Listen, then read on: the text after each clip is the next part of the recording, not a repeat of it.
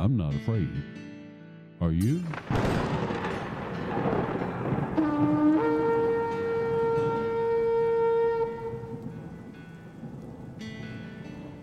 The Watchman Speaks discusses biblical solutions to modern day dilemmas. I'll tell you the truth, even if it's not what you want to hear. I am the old watchman, Ezekiel. I pray you listen.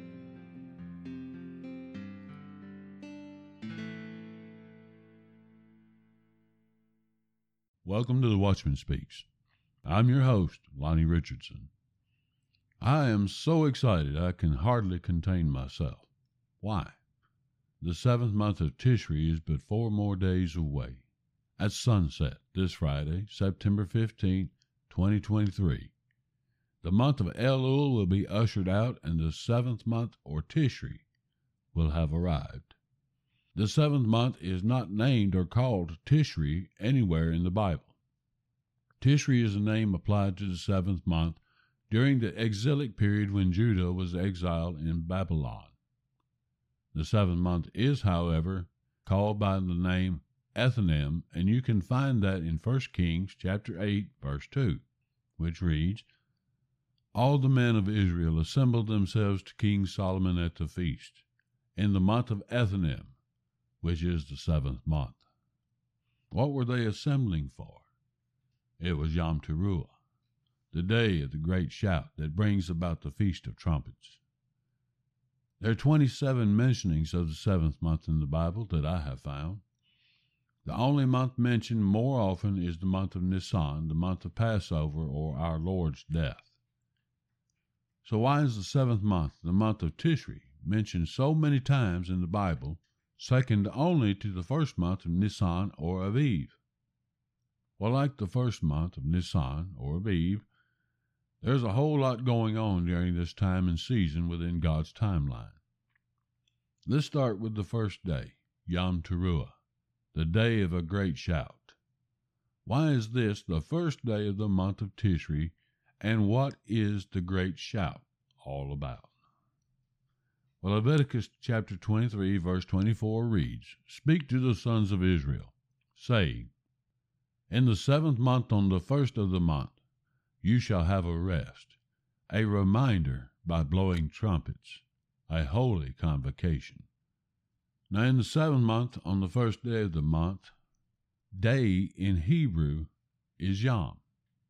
It goes on to say that this day is a reminder by blowing trumpets. Yom means day, and the word trumpets here in Hebrew is teruah. Therein the day is known as Yom Teruah. Teruah is translated in the English Western Bible versions as a trumpet blast. However, in the Hebrew language, Teruah is much more specific. Teruah means literally great shout. Incidentally, Teruah is the name of the third sounding of the biblical trumpets that consist of nine short, very sharp staccato blasts sounded quickly. It's the alarm of the watchman. It is the call to assemble, to prepare for war. It's the battle cry.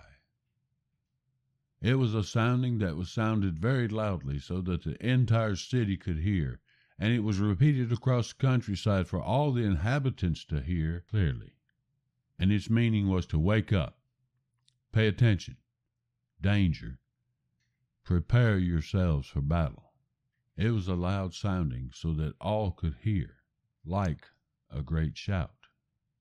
Therefore, the first day of the seventh month is Yom Teruah, the great shout. But what about the reminder of blowing trumpets? What's that about? Well, Orthodox Judaism teaches that this reminder is the fulfilling of the Feast of Trumpets and occurred when God called Moses and the people of Israel to Mount Sinai before handing the law down to Moses. You see, the law was but a foreshadowing of something better to come. The law was a means to provide redemption for a nation. Jesus died to fulfill the law for the sake of righteousness. Righteousness is no longer obtained by the law but through the blood of Christ. One quick word about the law or the Torah. And it's not what many people think it is. While it is true that righteousness was obtained by the redemption methods of the law, it was meant to be more than that. The word Torah is derived from the Hebrew verb yare, which means to point out, instruct, lay a foundation. While the law no longer possesses any redemptive qualities in regard to obtaining righteousness, the law does lay the foundation of a moral standard.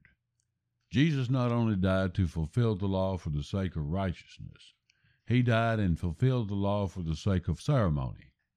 I'll cover that later in this podcast. But he also fulfilled the law for the right of judgment in that he maintains the right of judgment for himself on the great white throne of judgment. Think along the lines of a woman presented to him caught in the very act of adultery, and Jesus told her, Go and sin no more. He postponed judgment until a later time. That's why we don't stone people anymore. However, I do not see that the Feast of Trumpets has been fulfilled, at least not completely fulfilled.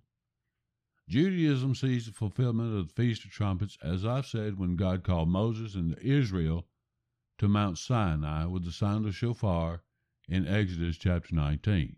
However, I do not see the Feast of Trumpets fulfilled until there are seven trumpets sounded in Revelation and Christ returns with the trumpet of God. 1 Thessalonians 4 16 reads, For the Lord himself will descend from heaven with a shout with the voice of the archangel and with the trumpet of God, and the dead will rise first. Now that's the New American Standard Bible. The Messianic Tree of Life version translated ever so differently, just slightly. For the Lord himself shall come down from heaven with a commanding shout, with the voice of the archangel, and with the blast of God's shofar, and the dead in Messiah will rise first. The New American Standard Bible indicates that Jesus is bringing the trumpet of God with him. The Messianic version indicates that the sound of God's trumpet will usher Jesus into the earth when he returns.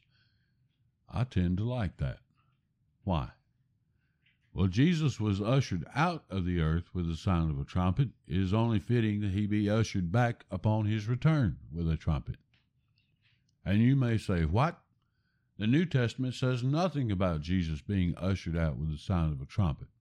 That's true. The New Testament does not say that, but the Old Testament does. Psalm 47, verse 6 testifies God has ascended with a shout, the Lord with the sound of a trumpet.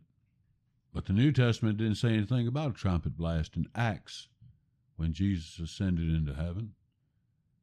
But here's something that I've noticed, and it has been confirmed by a few other men that I know whom I walk with in spirit.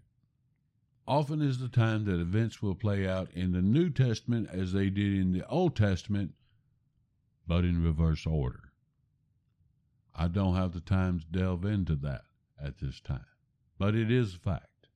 I have noticed that the same holds true similarly within the physical and spiritual realms. Here's what I mean. God called Moses and Israel to Mount Sinai with the sound of a ram's horn shofar. He was saying to the people, Come to me. When Jesus returns, either he will sound God's trumpet or God's trumpet will sound, announcing to the world, I am coming to you. It's a reverse order. Now, either way, Jesus is coming back with a trumpet sound, that will clearly be heard throughout the entire earth. He is descending from heaven with a shout, and the sound of a trumpet will be heard throughout the earth. Psalm 47, verse 6 indicates that as the Lord ascended, there was a shout and a trumpet sound. And there's nothing recorded in Acts about a shout or a trumpet when Jesus ascended into heaven. Here's what I believe Call me crazy if you want to, but this is what I believe. When Christ ascended, the shout and the trumpet were heard in heaven. When he descends, the shout and the trumpet will be heard throughout the earth. Same thing, just opposing realms of reality.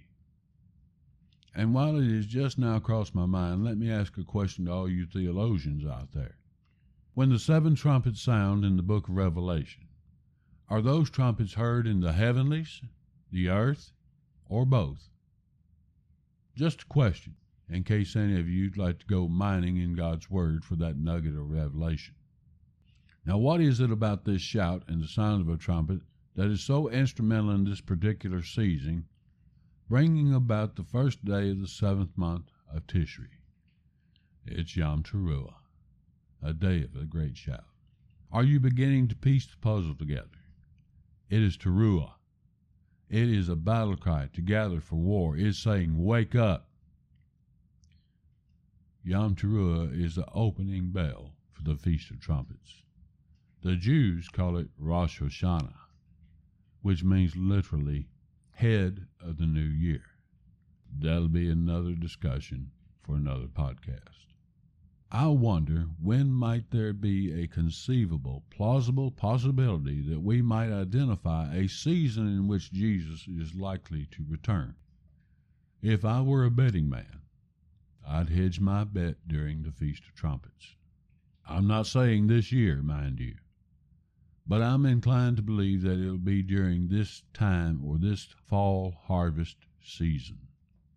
See, the feasts evolved around harvests.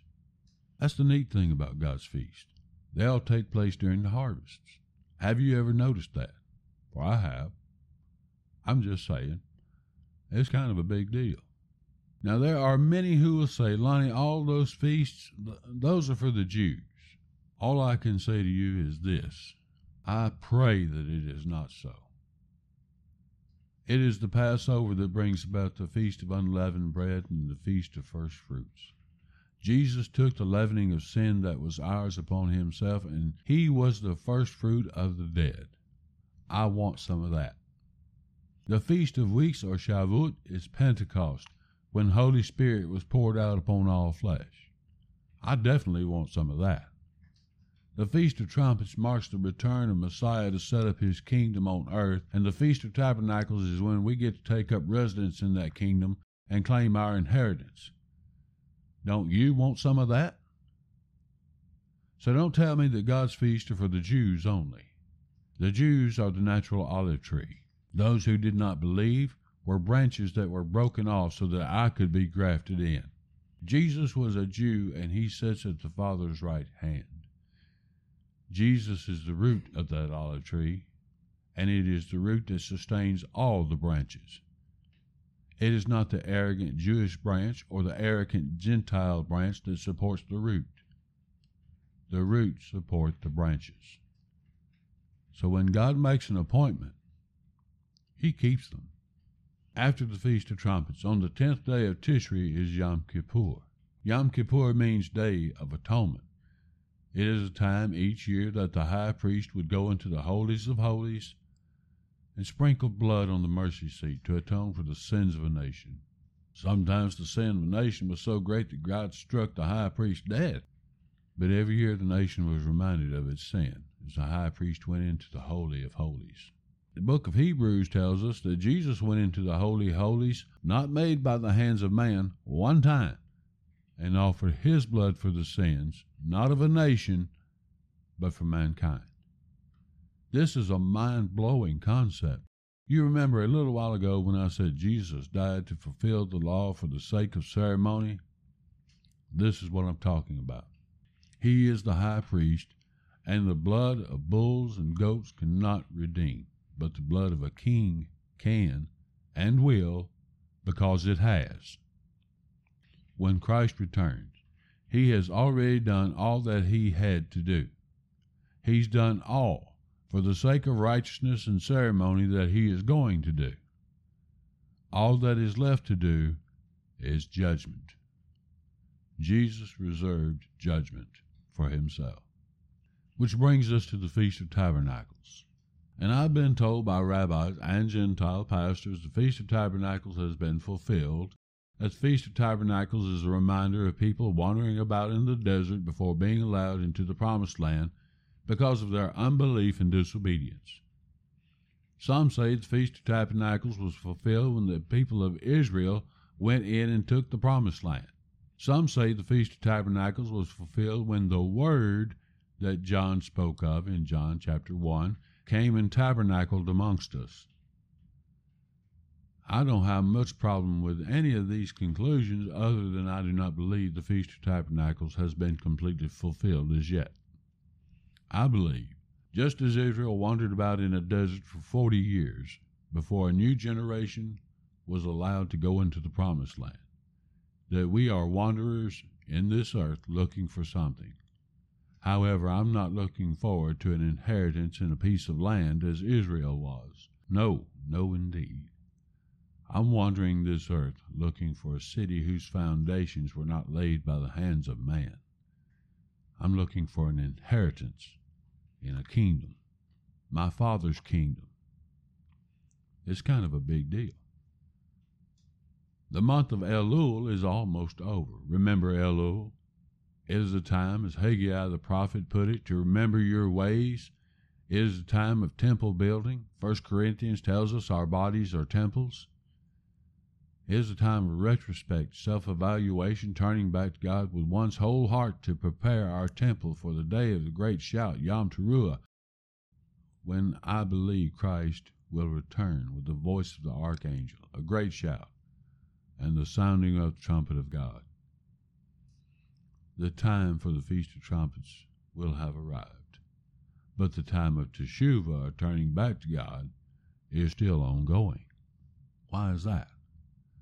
Well, if you'll remember, when I discussed the month of Elul and this season of Teshuvah, I mentioned that the kings of the time would come down from their throne, out of the palace, to mingle with the common man. Elul is such a time of preparation to meet with the king. Teshuvah is such a time to prepare for meeting with a king.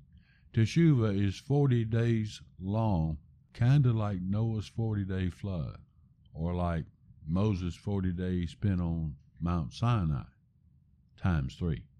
Teshuvah runs through the Feast of Trumpets right up until the 10th day of Tishri, which is Yom Kippur, or the Day of Atonement. Here's the catch.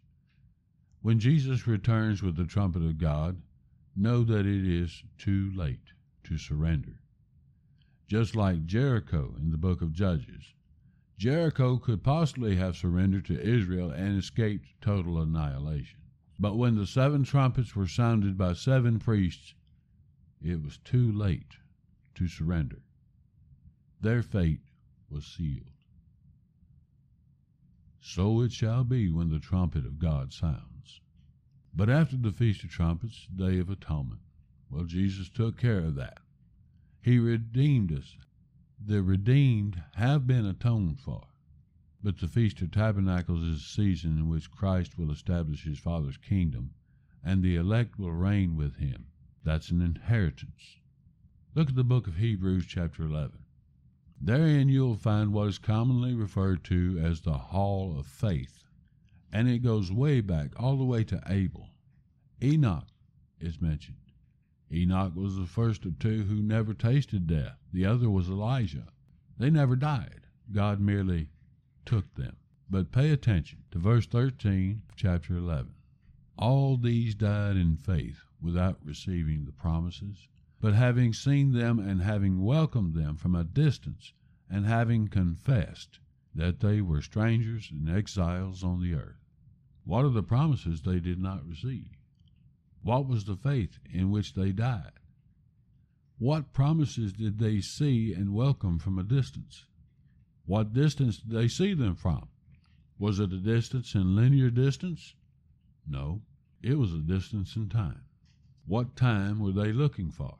It is a time that will transpire during the season that is rapidly approaching the high holy days, the first 21 days the seventh month of Tishri. Notice the last phrase of verse 13 and having confessed they were strangers and exiles on the earth. They were not looking for a promised land or land on this earth, they were looking for something greater.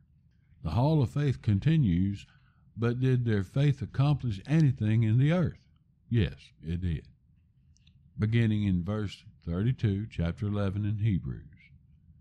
And what more shall I say? For time will fail me if I tell you of Gideon, Barak, Samson, Jephthah, David, Samuel, and prophets, who by faith conquered kingdoms, performed acts of righteousness, obtained promises, shut the mouths of lions, quenched the power of fire, escaped the edge of the sword. From weakness they were made strong, became mighty in war, and put foreign armies to flight. Wow. Their faith accomplished all that. Yes, it did. But it was not all glamorous for the Hall of Faith members. Let's continue. Beginning in verse 35. Women received back their dead by resurrection, and others were tortured, not accepting their release so that they might obtain a better resurrection. And others experienced mockings and scourgings, that's beating. Yes, also chains and imprisonment. They were stoned, they were sawn in two, they were tempted, they were put to death by the sword, and they went about in sheepskins, in goatskins, being destitute, afflicted, and ill treated, men of whom the world was not worthy, wandering in deserts and mountains, and caves and holes in the ground. The Hall of Faith accomplished great things through their faith. They also suffered greatly because of their faith. What was such a faith grounded upon? Boiled down to the essence, their faith was in this season that is approaching. They never saw it, but they knew it was coming. Many of us may never see it, but I know it's coming. Hebrews chapter 11, verses 39 through 40 is perhaps one of the most sobering passages that I know. And he reads, And all these, having gained approval through the faith, did not receive what was promised because God had provided something better for us so that apart from us, they would not be made perfect. Wow. None of these giants of the faith received what was promised, yet they had gained approval through their faith. God has something better for us and for them.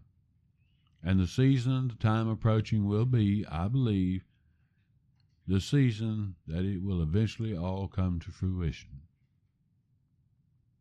Now, I'm not saying that the rapture is days away. I'm not saying that Christ will return within the week with the trumpet of God. I am saying I have reason to believe that those things will happen during this time of year, but I cannot say which year.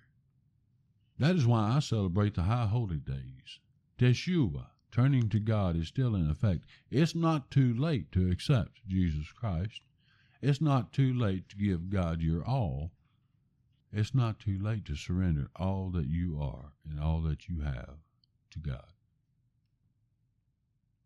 It's not too late as of now. I know that Jesus is coming back.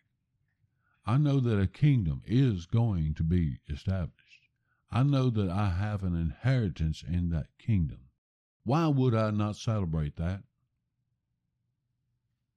The month of Tishri is a month of expectancy and anticipated joy.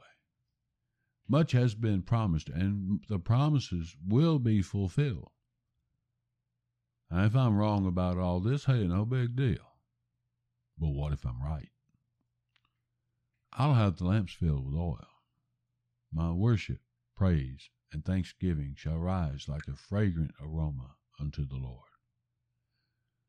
I am the old watchman Ezekiel and you have been put on notice.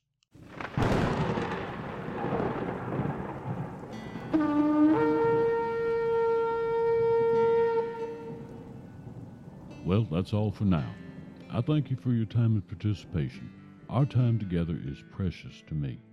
Please come and visit me at theoldwatchman.com for show notes, articles, video content, book reviews, Bible study material reviews, and Bible study methods It's my hope and prayer that you get to know me through this podcast. Through the website at theoldwatchman.com, I can get to know you. If you like the content, consider following The Old Watchman on Facebook, YouTube, and Twitter. See you next time. May nothing in your life be missing, nothing in your life be broken. Shalom.